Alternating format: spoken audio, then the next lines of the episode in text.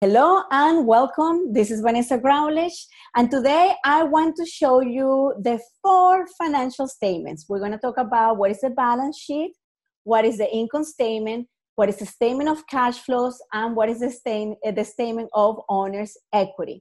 So let's start. So I made, um, let me go ahead and just share the screen here because I have um, everything already written here. And let's start understanding what does each statement does? Today is just going to be basically uh, like a basic knowledge. And then in another video i will go very deep into into this because not only is fascinating at least if you are like someone that likes finance and likes to read financial statements i think it's fascinating.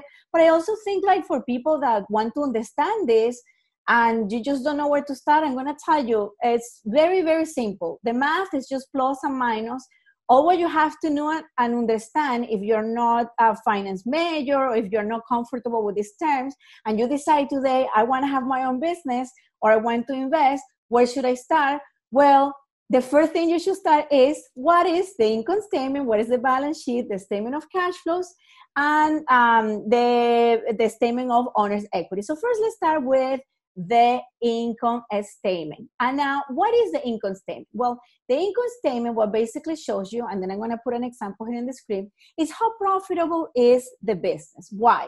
With the income statement, this is where you're going to report your revenues. And I'm going to give you an example minus just your, your expenses. Now, um, let's understand what is revenue. If you have revenue minus expenses, and your revenue is higher than your expenses, you're good. That means that you have eight net uh, income. When your revenue is less than your expenses, so if your revenue is less than your expenses, this is when you have eight net loss. Uh, now, the income statement might have sometimes months that are good, where you show a net income, and then the income statement might show months that you have a net loss. Is that good or bad? Well sometimes your business is more profitable in some in you know in some months more than others and that's okay. And if you're an investor for example when i had the tutoring business uh, tutoring business was very profitable because the revenues minus the expenses were good during school time.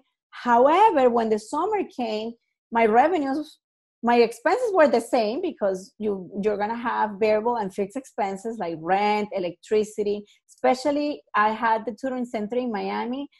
And you know the electric bill during the summer was much higher than in during regular times. And i was generating less income to put it away i'm sorry i was generating less revenue. So very important when you hear someone oh i made this much money you should asking was that profit or was that revenue? Because revenue for example let's say that i was tutoring and i made I, I had like all of the students coming and basically i was just doing tutoring hours times uh, hour rate and that will be my revenue.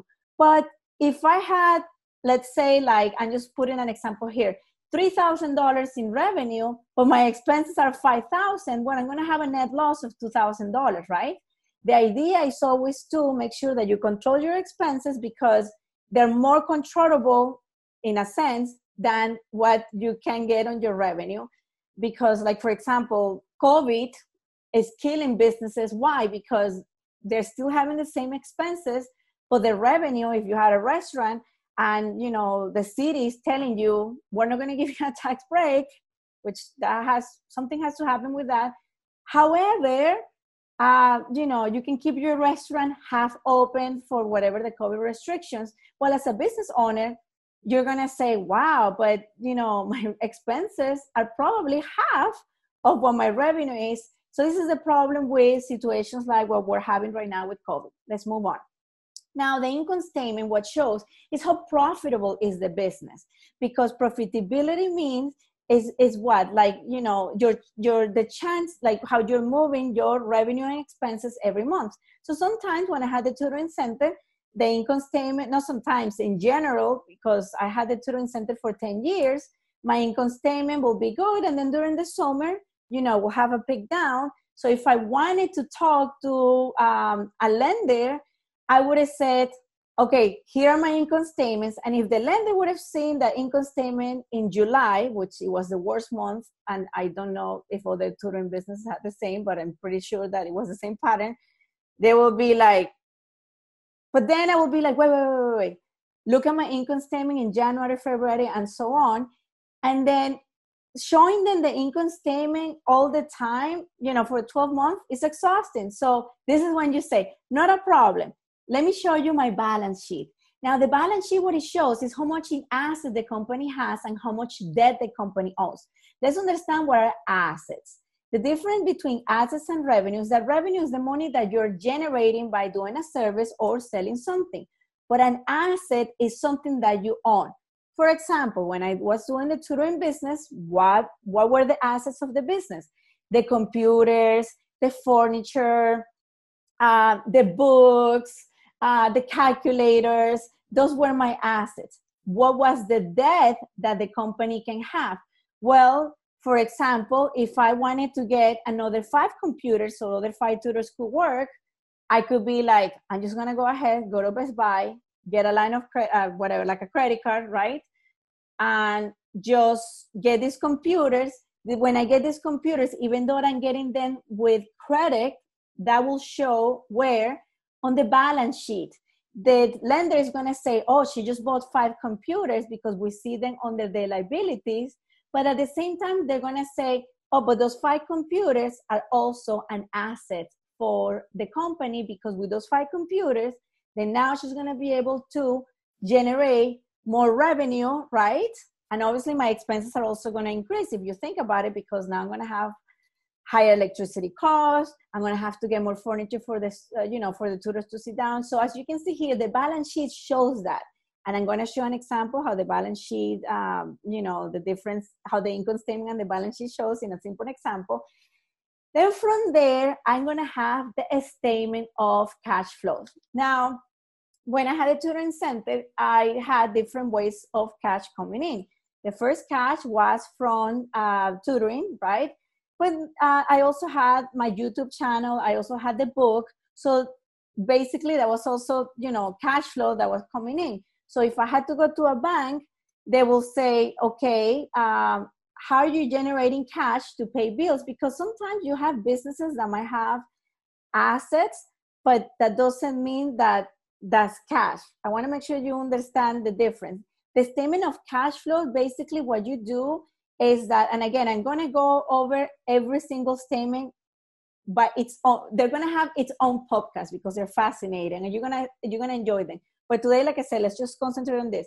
You have your income statement, how profitable is the business. You have your balance sheet, how much in assets the company has and how much debt the company owns.